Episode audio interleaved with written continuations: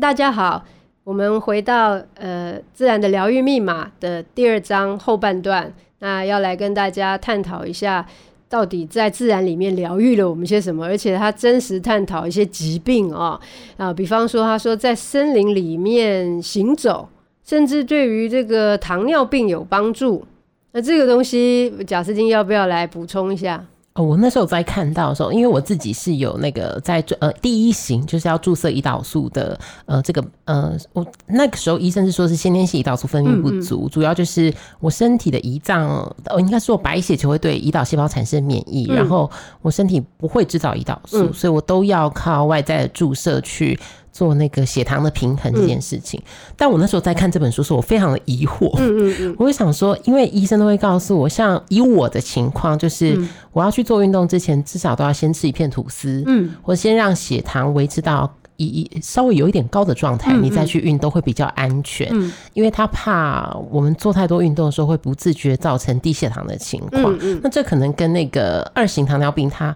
普遍来讲是那个血糖值。比较高，那它可能是身体制造出来的胰岛素的品质不好，嗯，所以可能可以透过运动的方式去刺激身体再分泌出好的胰岛素的情况有点不一，不太一样。嗯，那我自己在看的时候，其实会有一点点这样子的疑惑在。嗯，因为这个方面的话，因为我看过呃一些研究的 paper 啊，那它就是说明就是为什么行走这件事情，走路啊这件事情，那它对于二型糖尿病的帮助是很明显的，因为我们在在行走的时候，那个呃，特别是大腿肌肉的这个收缩，然后在这些研究里面显示出，这种肌肉收缩它可以激发我们的内分泌的调节啊，就是它呃，那中医也是印证这一点的，因因为中医来讲的话，它肾经会经过肾肾经，就是跟呃我们的内分泌系统也有关系。总之呢，呃，它不是只是啊就就脾呀胰呀啊，就是它其实是一个呃。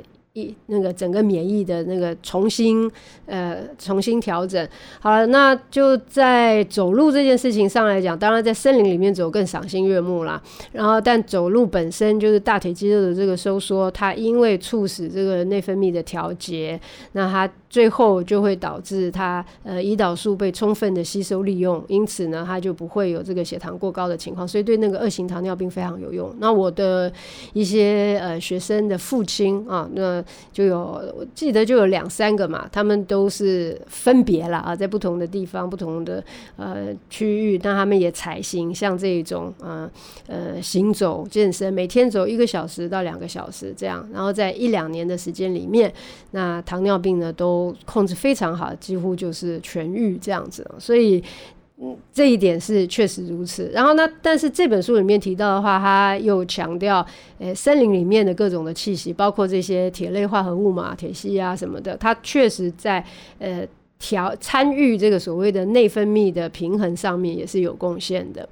那他还有提到像。包括心血管疾病也是啊、那心血管疾病受益于这些铁类化合物更多，然后在森林里面各种气味啊、很多啦，也不是大家一听了以后，或是看了这书以后，可能马上就问说哪种哪种啊，就是哪一种树啊，治我心脏病什么之类的。其实它比较像是一个 mixture，它像是一个森整个森林就好像一个大复方这样子 啊，就是它是调和在一起，当然有个别的一些。嗯，树木类啊，比方说，大部分的柏科的树木，其实对于这种诶、心血管的那个疾病都很有帮助。然后柏科也是富含那些呃单铁烯呀，啊，这它它这这些芳香分子。不过呃，当然如果是。专业方向疗法，那就个别来讲，就说哦，什么油什么油啊，什么搭配。可是，在这本书的脉络里面，主要就是讲你进入到这个大环境里面，你整体性的啊参与啊，然后吸收，那么对于心血管的保护都是很明显的。所以，他这本书里面讲的这一些治疗方法，呃，现在其实越来越受看重，即使是主流医学界啊，也不敢这个。不要讲不敢了，就是说也不会啊，那就是排斥这一类的呃一些说法，因为它不是说法而已了，它其实已经经过了很多的一些研究，而且都是很严谨的科学研究的印证，甚至个开明的医生也都会鼓励病人啊多去自然里面行走啊，然后或是总之啊就是呃。接触这个户外啊，那在接受自然的疗愈，这样它帮助真真真的是很大。这又让我想到，这呃，我们讲那个作者的那个半月板的问题，他拒绝手术有另外一个原因，都非常好玩的，是因为他说那个医院看不到一棵树，对，就觉得根本对我的疗愈没帮助。啊，我觉得他这个判准很有意思，想象一下未来。我们在啊、呃、造访或是决定要选择哪哪一个医院的时候，我们的啊的这个可能 priority 是要看它周围有多少树啊。对，这个我觉得很有意思的一个选择 判准。好了，那所以我们回来看，就第二章他讲这个呃这这些自然的疗愈里面，他开始提到这个演化医学这个概念，这东西。一般读者看起来可能开始会觉得有稍微有点吃力哈，那那个专专业有名词啊，那还有一些医疗的一些观念。可是如果静下心来多看几次，而且不要一口气看，就是你分段啊，啊，今天看个两行，明天看个啊，就是三三行一页的，然后反复看个几次，其实也是能够掌握的。像他讲到癌症这个东西，你有什么印象？就是说，这个癌症到底跟呃自然疗愈的有什么关系？我记得他那时候提到是，嗯、有一种疗法会用那个植物里头是花青素吗？还是某某一个植化者植化素？植化素，植化素那个东西，它里面很大的物质就跟铁烯类植物有关。对，那就是我们很爱在放沙里头、放沙法里头去谈的铁烯的物质。嗯，这类的物质其实你在走在森林里头或是在公园里头，其实就可以吸闻得到。那植化素，它植化素通常更多是你要呃，应该是说内服啦。那但是铁类化合物的话，你可以借着吸闻就可以被。被身体吸收，那但是他讲这个癌症呢，因为癌症大家普遍会觉得好像是一个文明病的感觉，但其实不是哎、欸，它的里面是说，呃、欸，像在恐龙的化石上面已经可以找到癌细胞，对对对，那它它的这个呃的证据，然后。就几亿年的癌细胞啊，在那边，所以呃，他们只是不能够确定说它的普遍性有多大。就是那个时候啊，恐龙已经会得癌症了，但是到底有多少恐龙得癌症，这个东西不得而知。不过他提到所谓演化医学，就是说我们还是得看一看。我们都知道，哎，我们怎么慢慢慢慢演化成这样子的一个物种？那。我们的生活环境还有我们的饮食习惯的演变，是不是在我们这个演化的道路上面有一些冲突？这意思是什么？举例来讲，他其实在讲吃东西。嗯，他就说我们在大家现在可能嗯，就是关注养生的朋友应该有这个基本认识哦，大家都知道，其实呃，就是。高脂还有这个高糖的饮食，不是只是心血管的风险，同时也其实会促促促进，然后就是啊癌细胞的这个生长。那他就提到说，可是我们我们被塑造成，就我们基因里面啊，就我们演化成，呃，就是很爱吃这种东西耶。对，我们就是很爱吃这种高脂肪、高糖类的食物。那他说为什么呢？为什么我们会演化成这样子？因为我记得好像是说，早期的时候，人类要求，呃，应该说我们要去获取这种能够产生人能量的食物，并不是一件容易的事情。所以一旦你看到，比如说糖类可以，你就会很渴望去得到它。就它就甜食可以，你就很想吃。大量的这种，它等于是呃。就对于身体来讲，好像挖到金矿一样，就是哇，你看到这个糖，你看到这个油，哇，赶快储存进来，赶快吃进去。它还不是疗愈而已，它你就是可以 survive，你就可以生存。所以，因为以前的这个你的生存资源比较稀缺，所以那看到你就要大量吃，对，大量吃，或者是就囤积它啊，因为你下一餐不知道在哪里。那只有我们现在比较麻烦的事情是呢，我们取得非常容易嘛。那我们家冰箱里面，我们的不是我家了啊，我们大部分人家里的冰箱里面就一大堆嘛，各种含糖饮料、各种甜食，然后各种呃高油脂的食物一堆呀、所以我们随时打开冰箱，就算你在外居住啊，是一个穷学生，不不是穷学生，反正就是你在外居住，不住住家里没有冰箱，但是你一出你巷口就是一家 Seven 啊，Seven 就是你的冰箱啊，也是一堆这些东西啊，甜食啊啊，这个高油脂的东西，所以你还可以微波炸鸡啊，这样啊。对，还不必不必去等那个呃真正的那个盐酥鸡，所以他在这个书里面开始就探讨这个东西，就是这种等于是致癌的饮食习惯。那它其实是跟我们演化的这个发展，就我们的天性啊，或是我们的这种自自自然的倾向，就是说我们目前经营出来的、创造出来的这种生活环境。它会因为我们先前演化发展出来的那种特定的需求，那结果两相结合之后，就变成灾难，一种癌症乐透。对对对对对对对，他的写法，对对对，癌症乐透，很有趣。对他的写法啊，就很很很好笑，但确实是如此啊。就是你发展出这样的一个渴求，是因为你呃就不容易。取得啊，这这个这种生存资源，就没想到现在一大堆啦，就一大堆的情况下，你就拼命塞啊，因为你已经发展出这种爱好嘛，那所以这个爱好，然后再加上有这么多，呃，这这叫做呃小狗进了腊肠店这样，然后就你只能吃啊，你干嘛呢？就你只能吃。所以大家就会觉得说，在这样子一个脉络下，要减肥很泯灭人性，是真的，不是只是泯灭人性而已啊，就是就是违反人性，就是应应该就是说，呃，违反自然，嗯，违反自然是违反自然，但是大家没有想到的一件事情是，就是我想吃，我爱吃这种东西是自然的，呃，需求跟倾向没有错，但是，呃。我们生活周遭里面充塞着这么多的这一类的食物，它本身是违反自然的，因为自然界里面不可能到处长出一朵啊、呃、糖果花呀，然后长出一块这个呃这个炸鸡草啊之类的，你哪有这种东西嘛？你走十里路才看到一一头羊，你还不一定捕得到啊，什么之类的。哦、所以，所以这个里面它是讲演化医学，因此就就是。在这个脉络下，我觉得我们得深思吧。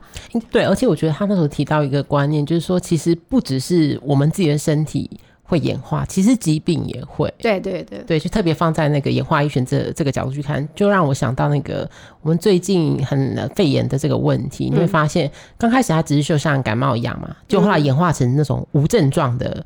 甚至潜伏期更长感的感染的呃，搞不好人家本来就有无症状，只是我们对他的了解，我们对他的了解越来越多而已。嗯、我觉得他其实作者也是一种提醒，就是会演化的不只是我们的身体，其实疾病也会。嗯，那我们怎么在这个环境当中去找到一种演化的角度去看待他们彼此之间，怎么样可以找到一种平衡？如果是如果。对抗癌细胞也是一种身体的平衡机制的话，没有错。演化的角度这个观念很重要，因为以癌细胞来讲，然后大部分人想象我如果得了癌症的话，我哪里有癌，我哪里割哪里这样子。但是癌细胞，那你如果摆在这个演化的脉络里面来看的话，癌细胞其实也是一种奋发有为的细胞，就是说它它不肯死嘛，然后它极力想要生存下来，因为本来正常细胞它都会有这种。种啊，program death 啊，就是它程式化死亡，时间到了它就要消亡，它要新陈代谢。然后癌细胞就是一群不肯被替代的，它有一点像 Mission Impossible 里面就是 很反骨的那种，对，它就是一定要生存下去，所以。它也是在演化里面演变出来。它虽然是一个变种，可是本来演化就是需要变种。很多时候我们都需要突变才能够克服原来没办法克服的一些问题。那也有一些突变是造成我原来没有的问题，就所谓癌癌细胞也是如此的。所以应该讲说，它也是自然演化里面的一个现象。那。当然它对我们是有威胁的。可是这个时候，它既然是自然演化现象，我们就要在演化里面去解决它，而不是另外伸出一只什么样的呃上帝之手想要把它抓掉。没有啊，就是你得在演化的环境里面去面对它跟处理它。那所谓演化的环境，意思是什么？意思就是说，它因此就讲到很多啊，像那些抗自由基的东西，因为啊、呃，很多的癌细胞都是被自由基激发出来的嘛。嘛啊，那以前我在上课的时候就喜欢开玩笑跟呃描述癌细胞，就是一群发了疯的细胞，就是呃失去了它原来的理智啊。要那那所以你要让它恢复理智的话，那你就要把那些刺激它的东西把它排除掉嘛。那刺激它最烈的就是所谓的自由基。那自由基的来源很多了，包括呃、就是。嗯，汽机车工厂排放的废气黑烟，然后包括呃各种的人造的这些食材啊，那包括当然有一些有毒的物质本身就在自然界里面啊，那像呃烟草也好啦，那或者是说某一些呃就是有毒植物啊，或者是动物里面身上的某一些毒素都有机会诱发，但。目前我们环境里面比较高比例的呃带动自由基的东西，还是人工合成的居多啦啊。那包括我们很喜欢吃的乳马林呐啊，那这一类的，我们以前觉得是哎很 对对对对对，然后后来发现不是这么一回事啊，各种反式脂肪酸呐，我还记得很有趣啊、呃。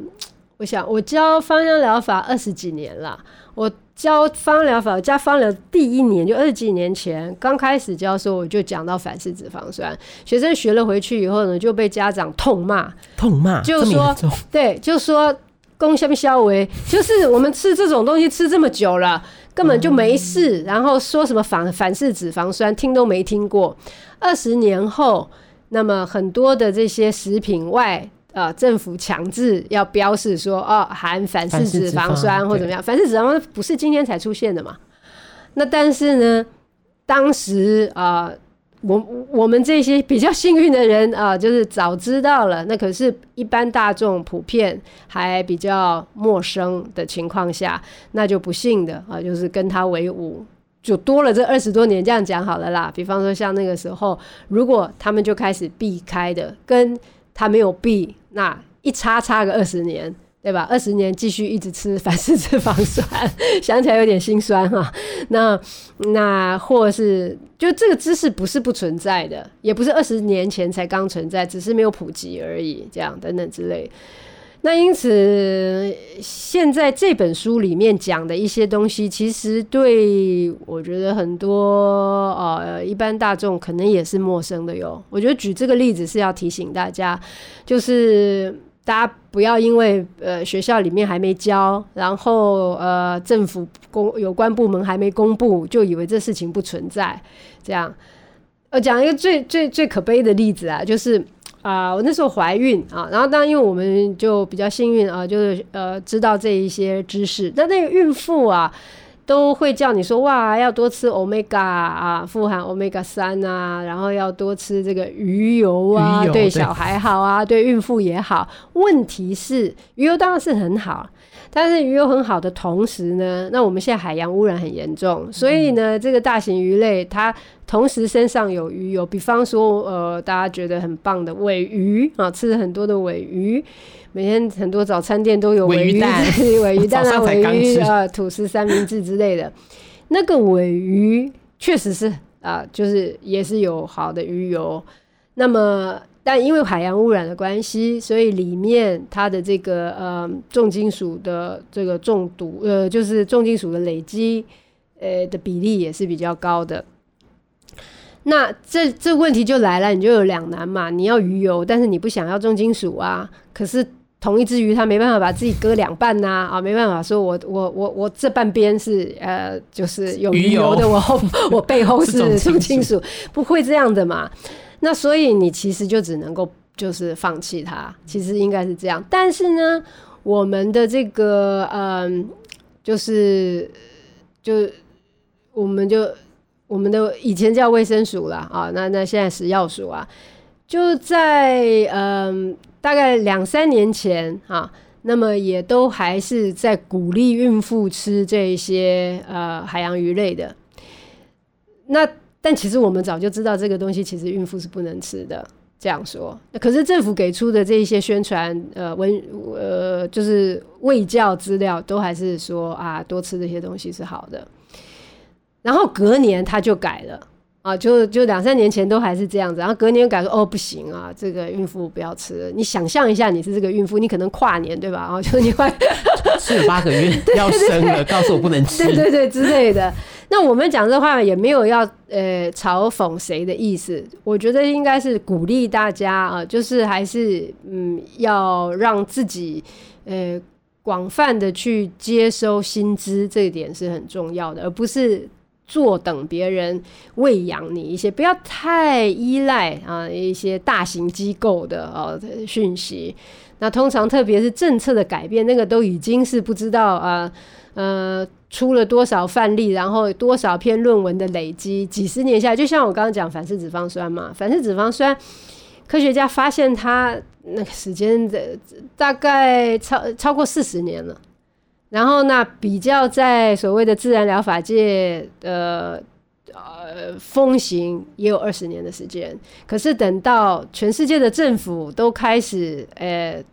承认或者是做出一个对策，又是二十年的时间啊，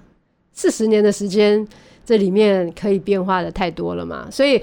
我觉得这本书啊，大家还是 不用把它当成是先知。可是呢，因为里面很多东西也不是什么好像现在才知道的事情。可是我们如果有机会读到这一类的资讯的话，那我们就应该来调整我们的这种生活了啊。所以回来讲那个演化医学的话，大概也是如此。就是说，我们得看清楚我们的生活环境，就是它是嗯。也也就是不利于我们的演化的啦。所谓不利于我们的演化，就是我们造出来的这个，我们这个物种造出来的当时的那种目的，还有它当时要适应的环境，到今天差异很大了。但是我们演化的速度没那么那么快。呃，在这里讲。就有时候我们会幻想啊，就是说，反正我们会演化，说不定有一天我们会演化成我们能够呃消化，我们的肠胃是能够消化塑胶的，因为我们现在到处都是塑胶嘛，海洋里面也是微塑胶什么的，所以也许我们会有一天演化成那样，但是那个有一天肯定不是在这个我们的有生之年呢，啊，肯定也不是在我们的。呃，孩子辈、孙子辈的有生之年，而且对吴老师讲这个，我突然想到前一两个礼拜看到一个新闻，他就说现在好像已经有科学家研发出在呃，有点忘记是不是在俄罗斯，就是他们的那个素食店，嗯，是卖那个完全用人类的方法去制造出来的鸡块。就是去取取鸡的某个部分的细胞，然后把它做成跟鸡的味道一模一样的产品。他们说这样可以不杀生，但依然可以吃到鸡的 风味风味。但实际上会不会造成什么影响？目前还不是很确定，应该是一个问号啊。对。对那这种这东西听起来比较毛骨悚然吧？就是除非你是太空人啊，要不然你在呃这个鸟语花香，然后公鸡喔喔啼的这个环境里面，没有必要去吃那种塑胶吧？对，所以嗯，